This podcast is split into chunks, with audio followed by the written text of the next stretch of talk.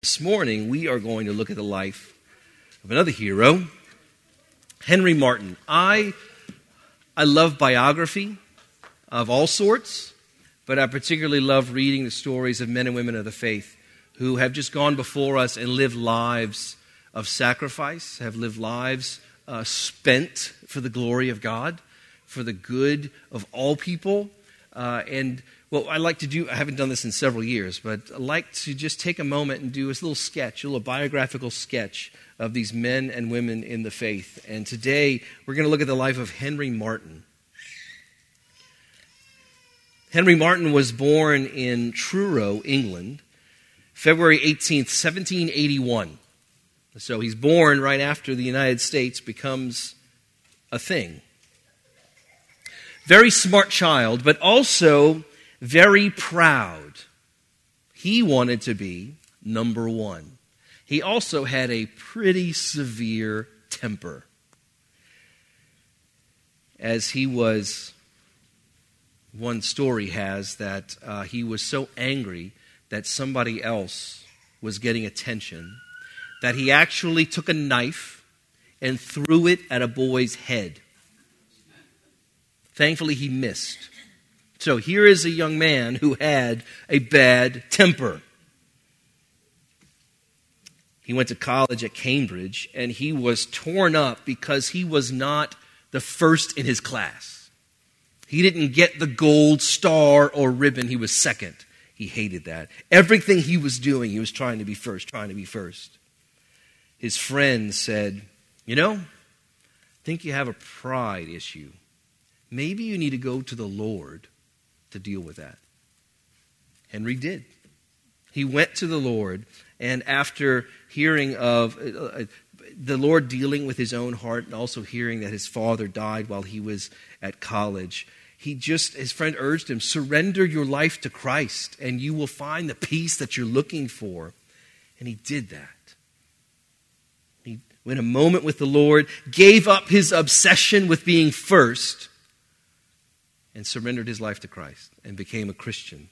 Now, what happened after that is the intensity that he had in wanting to be first all the time was then turned to an intensity to crucify his pride at every turn. He just wanted to crucify his pride and live a life for the Lord. The Lord drew Henry to a saving knowledge of himself, and then he began, uh, began attending Holy Trinity Church, where uh, um, Pastor Charles Simeon was the pastor there. Charles Simeon, another hero, served at one church for 55 years. Pretty cool.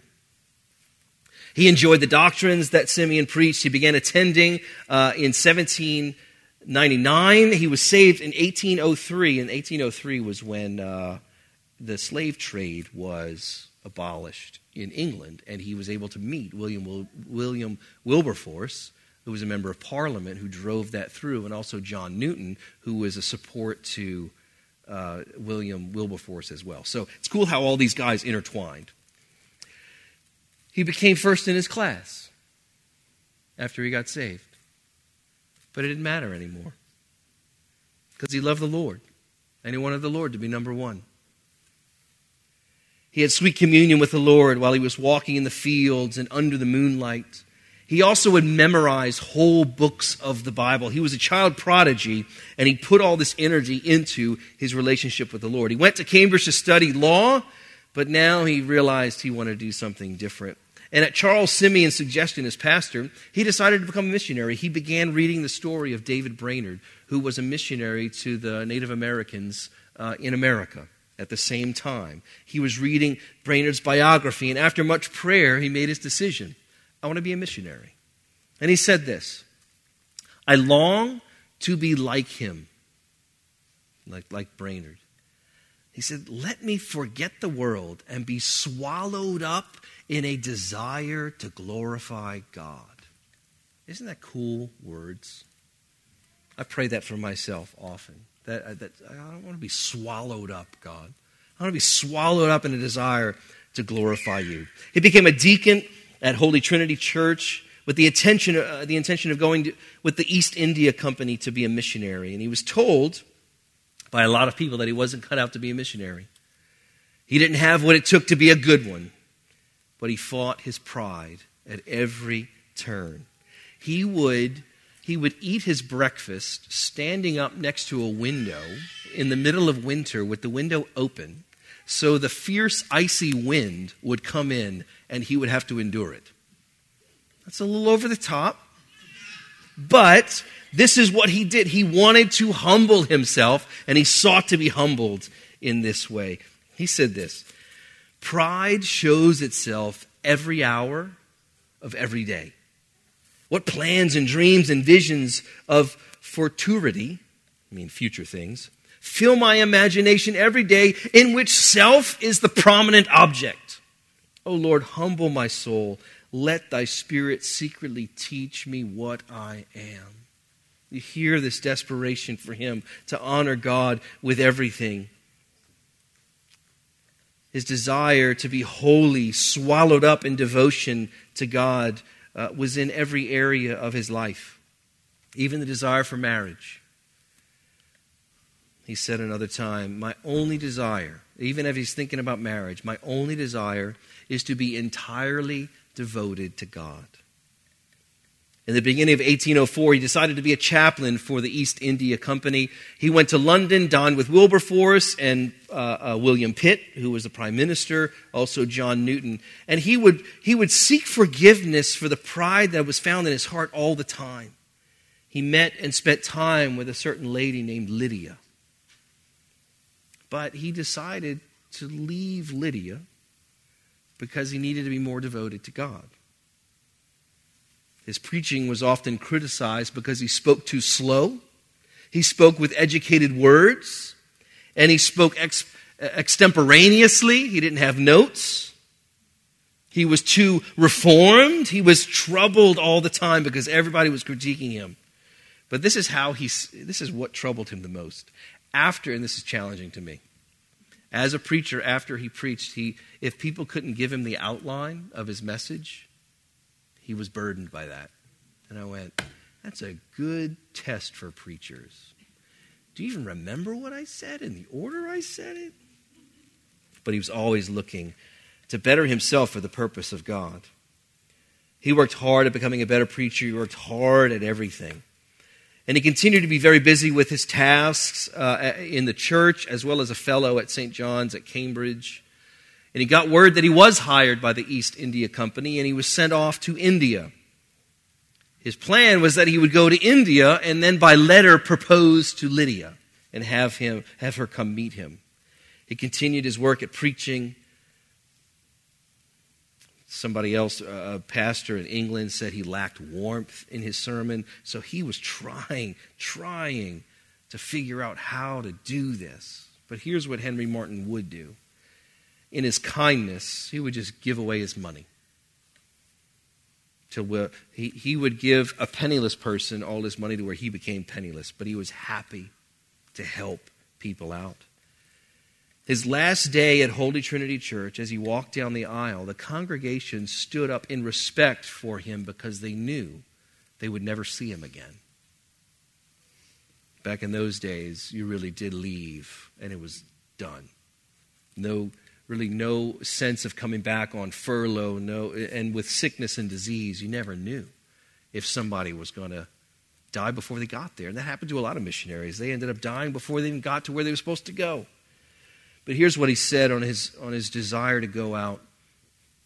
He said, With my Bible in my hand and Christ at my right hand strengthening me, I can do all things. I longed to forget the world and to be swallowed up in desire in entire devotion to God, to live always unto him. You hear his longing, you hear his desire. He stayed in London for a few months waiting to set sail, visit again with John Newton. Richard Cecil, who had criticized him about his warmth, helped him with his preaching preparation, but he was always attacking his pride, always. He really now wanted to marry Lydia. He visited her a couple of times while he was in London waiting for the ship to leave. But the ship was delayed because of, uh, of imminent war between France and Spain. But when he finally got the urge to ask her to marry him, she said no. he was very, very sickly as a man. And this was discovered as he went out on the ship. Uh, it took nine months to sail from England. They went over to Brazil and then went down uh, the Horn of Africa and then came up into India, where, where he uh, then went to Calcutta. So, a long journey, nine months to get where he was going, and he was immensely seasick. Found it hard to concentrate on reading and praying because of the loudness of the music and the swearing of the others on board. They were cursing too much. He was very lonely aboard the ship. He asked the captain if he can conduct morning worship services. The captain said, No, but I'll give you Sundays. He wanted to do every single morning because he knew these people need Jesus and I need to talk to them about it. And the ship then didn't like his preaching at all. They didn't like him preaching on hell. So they told him not to do that. But he said, No, I'm going to preach it all because it's the truth. He feared God rather than man. But he continued again to battle his pride. Uh, the ship didn't know where its destination was because war had broken out. So they went to Brazil, avoided being attacked by the French, and he would still conduct worship services on the ship. He worked through his fears and began speaking about the gospel more and more to those he met on shore. He met one man that he was told knew everything. Somebody told Henry Martyn, This guy knows everything. So Henry spoke to him in Latin. And the guy was embarrassed because he didn't know Latin. He was stirred, Henry was stirred toward godliness by having a, a slave washed his feet one night. He didn't want this, but he said he remembered what Jesus did in serving the disciples and washing their feet, and he he wanted to do the same thing. But this stay over in Brazil actually refreshed his soul, his body. He was able to gain more strength. And the, the ship, the Union, sailed from Brazil around the Cape of Good Hope to the southern, uh, and then went on to India. But along the way, it was a rough voyage, and he got sick very often. He saw horrific, uh, horrific, horrific sights of war when they went around Africa. And he thanked God because it reminded him that all men need salvation in their fallen condition. He met with some missionaries while in South Africa, and he asked one if he ever regretted being a missionary. Do you ever regret this? And here's what the missionary told him in response No. And I would not exchange my work for a kingdom quickened Henry, as it should quicken us. Do we see our lives as mattering that much? Because they do. Our gospel mission and our desire to live for Jesus every day. We should have no regrets and we should not want to exchange it for an entire kingdom. Because a kingdom usually means comfort, significance, control. That's what we long for. Here, this missionary gave it up and said, No, I'm doing God's work. And then it had the effect on Henry's soul. So they set sail for India. He was so seasick one day they had to sit in a chair, and he was unable even to, to change his clothes. He began to get discouraged on the trip because he felt he was ineffective in serving the Lord during the journey because he was so sick, and he was often mocked and ridiculed, just like he was in grade school. People couldn't understand yet what he was preaching about. But Henry would begin to discover that his greatest effect wasn't preaching. India's shore was now in sight. He was excited to go on land. A bunch of people came to him for to hire. They rushed up for his bags to hire uh, them for the, the journey, and but they just stole his bags. They rushed up. He's thinking he's going to pay them, and they ran off. He actually ran down some of them to be able to get the bags back. While he was there, he he met with other missionaries and was able to preach and was, was received well by them. But he wondered would he ever be effective for the Lord in India? He arrived in Calcutta and met with uh, another missionary, David Brown, whom he had lived with in Aldeen back in England. Big house, the Browns had there. Uh, and he, he saw while he was there a, a Hindu worship that I think today still sneaks in they, well, one, he saw the temple of Juggernaut, who is a Hindu god. and he saw the Indian people bowing down to the idol as it strode through the city. And people would throw themselves under the wheels of the cart to kill themselves as a sacrifice for Juggernaut. While he was there in Calcutta, he met with William Carey, the, really the first modern missionary sent from England to India. But he learned from William Carey that William Carey was, was spending his efforts in trying to translate the Bible into the, uh, the local dialect for this area. And all, there were so many languages in India. He wanted to, William Carey wanted to do all of the languages. And something happened in Henry's heart in that moment. And he recognized maybe that's what I need to pay my attention to while he was with William, to, and William Carey was struck by this as well. Uh, he ran into another practice uh, in the Hindu temples called suttee, when a widow would throw herself upon her husband's burning body in order to spend eternity with him. They knew this is not right preached many times again was was teased you don't know this but he didn't back down. He kept going and he was told that he preached about justification too much. You preach too much about our faith in christ. He said well I, got, I have to preach that. He always battled feeling useless and he said this i feel pressed in spirit to do something for god Everybody is diligent, but I am idle, all employed in their proper work, but I'm tossed in uncertainty. I want nothing but grace. I want to be perfectly holy and to save myself and those that hear me. I have hitherto lived to little purpose, more like a clod than a servant of God. Now, let me burn out for God. You hear his passion. He studied much in order to better himself while he waited for the East India Company to place him in a town he missed Lydia very much. He asked her to come to India and marry him, but she didn't. He began then working on translating the Bible, and he would find really what God would use him for. He was busy with baptisms and weddings and funerals, but he was lonely. Lydia turned down his proposal because she said her mom didn't want her to. He began starting schools in the local villages. The students stayed away until Henry assured them that the purpose of the school wasn't just to make everybody a Christian, it was really to educate them. But that exposed his heart for the people. He said this precious souls, millions perishing in the neighborhood of one who can preach the gospel to them. How dreadful. I trust the Lord will open a great and effectual door, but oh, for faith, zeal, courage, love. Well, we, that's our prayer, isn't it? We're stirred by that. Henry was prepared to die at any moment. And so he wanted to share the gospel with everybody all the time. He got underway translating, and he hired two people to help with the Indian dialects Mirza and an Arabic, Sabat, who was able to help with the Muslim translation. Sabat was a difficult man for everybody. He gave Henry many headaches because Sabat was a proud man. And Henry, as he worked with Sabat, recognized this is how I was with people. This is tough.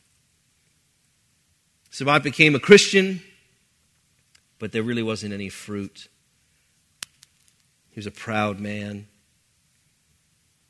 Sabat was later imprisoned on the island of Sum- Sumatra.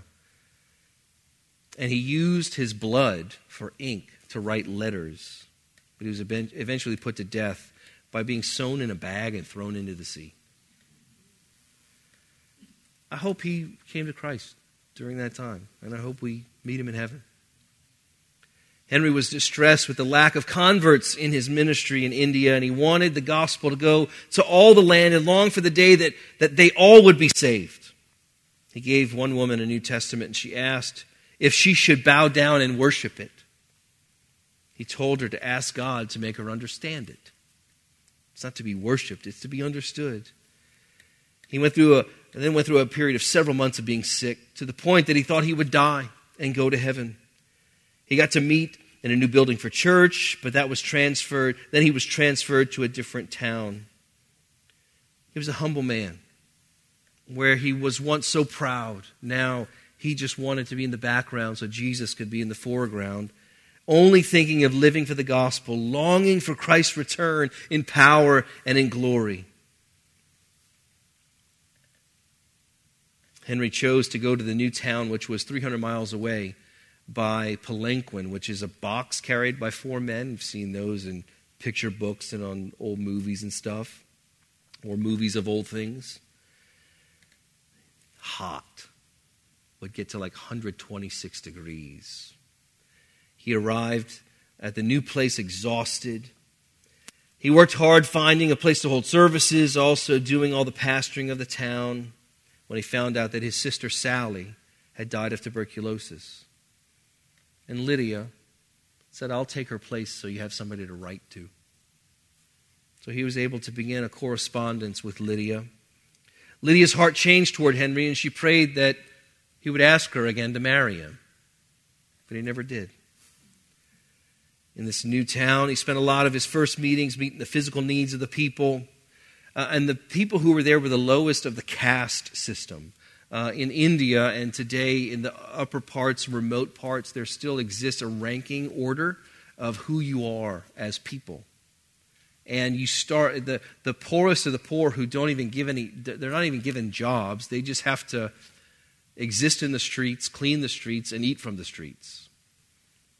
They weren't, they were, there was a caste that was lower than servants. And then uh, within the, the belief, Hindu belief of reincarnation, if you're good in that caste, you'll be reincarnated as somebody in a higher caste, ultimately reaching the highest caste of the priestly ones, who then are finally the, the ones able to reach nirvana when they die.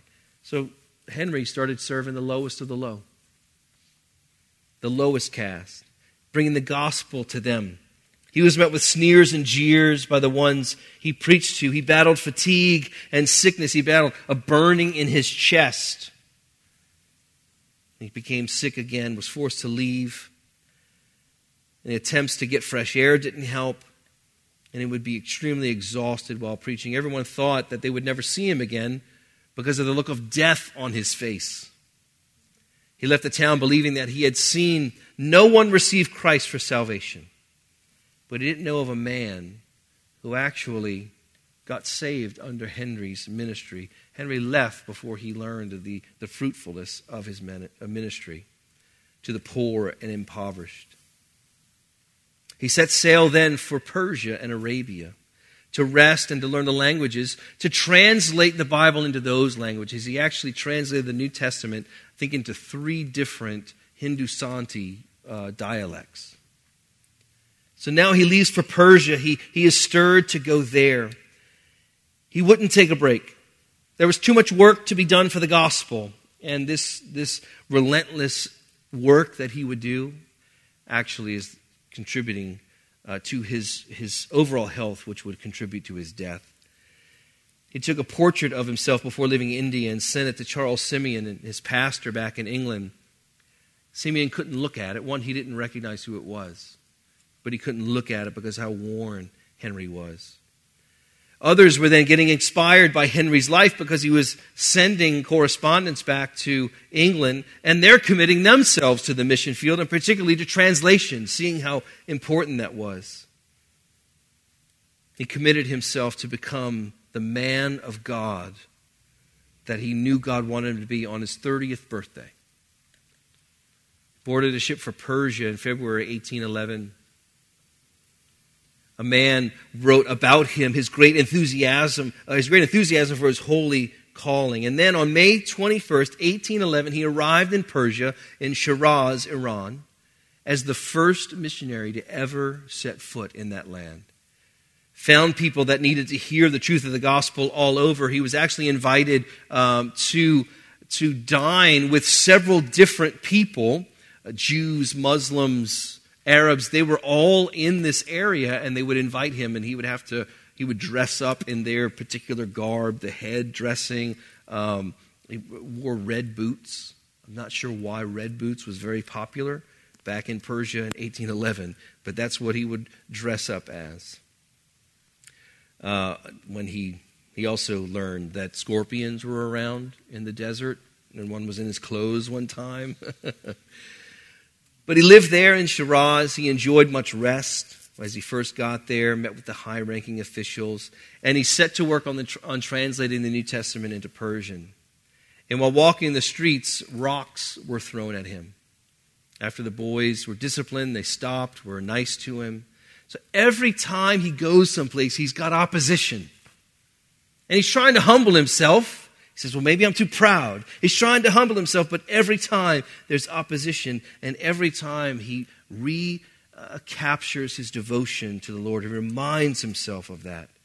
His translation work was often delayed because people wanted to come talk to him. And he never left anybody leave until he shared the gospel with them at a play, uh, actors had to say a few English words, and the only ones that they knew were the curse words. Like, we know that that is. That sometimes you know the curse words of our languages, you don't know anything else. Uh, so he went up there and he actually gave them other English words to say, and he gave them words from the Our Father. That's what he gave them for English words to say. He finished the New Testament in Persian in eight months. Here's a man who went there not knowing the language. That's brilliance. Absolutely brilliant. Finished it in eight months, and then he worked on the Psalms. 30 years old. He would have face to face debates with the Muslims in Shiraz. He always stood firm on the deity of Christ and, and his substitutionary death as the only way to salvation because the, the Muslims would try to convince him that the promise of the Holy Spirit that Jesus gave really meant it was for Muhammad, not the Holy Spirit. And he would debate with them. No, that means the Holy Spirit. It doesn't mean. So when Jesus said, I send a comforter, I send somebody after me, what the Muslim thought it was, oh, that's Muhammad he's talking about. He challenged one Muslim teacher about his thinking about pain and pleasure being one. He said, No, they're different. Pain is the result of sin. Pleasure is what God wants for us, and we acquire in our relationship with Him once we have forgiveness. And then ultimately in heaven, we'll have forever. One Muslim student who had ridiculed him when Henry was speaking the truth later came, like Nicodemus, and asked for a New Testament. He finished his work in Shiraz and he set off for Tabriz in northern, northern uh, Iran. It was an eight week journey. He took with him two copies of the New Testament to give to the king and prince of the region. And he got a debate with them and infuriated them by maintaining that Jesus was the Son of God. He had to rescue the New Testaments that he brought because they were thrown on the floor about to be trampled. He wrote to Lydia final time, saying, I still love you. But his sickness and his travel were brutal. The man leading the caravan was a harsh man. He drove on and on and on without paying attention to how uh, Henry's health was failing. And he died on October 16th, 1812, at the age of 31. Same age as David Brainerd. David Brainerd got tuberculosis and died very young. He died in a little town, Tokat, which is in today present, present day Turkey. He died an unknown man. Though he strove as a young man to be known by men, in his death, he was known by God. And his legacy is living even today as we're stirred. And we want to make our work count. We want to make our lives count. We want to be who God wants us to be. His last journal entry stated that he wanted just to go to eternity, to be with Jesus forever. I thought of this uh, verse as a caption verse for Henry Martyn's life. Revelation 12. I told you 11. I put the wrong one, so I'm going to read it off the screen. And they have conquered him by the blood of the Lamb. This is they conquered the enemy, the beast and by the word of their testimony, for they loved not their lives even unto death. May we be those who live for that as well. His burial place is unknown. But there's a, a memorial stone that sits in a museum today in Tokat. But here is a man in 31 years that was used to translate the Word of God so people could read and the Spirit could illuminate and understand. What a servant of God. What a servant that stirs us to live, to, to crucify our pride. It's not about me, it's about Jesus and living for Him. Let's pray. Lord, I pray that we would continue to be stirred. Continue to be stirred by your love and seeing it so great that we would live lives that, that we would not we would not look for the spotlight on us. We would only desire to be a pass through so everybody can see Jesus. Lord, help us first remember that our lives matter today. And what we're doing matters. Everything that we're doing, every conversation, it matters, God. And I pray that every one of us would be swallowed up in devotion for you. And we would live that in joy and in satisfaction that you provide. We love you. Thank you for stirring our hearts. In Jesus' name, amen. Let's be reminded of Jesus' commission to us that Henry Martyn displayed that we want to follow. Jesus said, Go therefore and make disciples of all nations, baptizing them in the name of the Father and of the Son and of the Holy Spirit, teaching them to observe all that I have commanded you. And behold, I am with you always to the end of the age. Amen. Amen. May God bless us.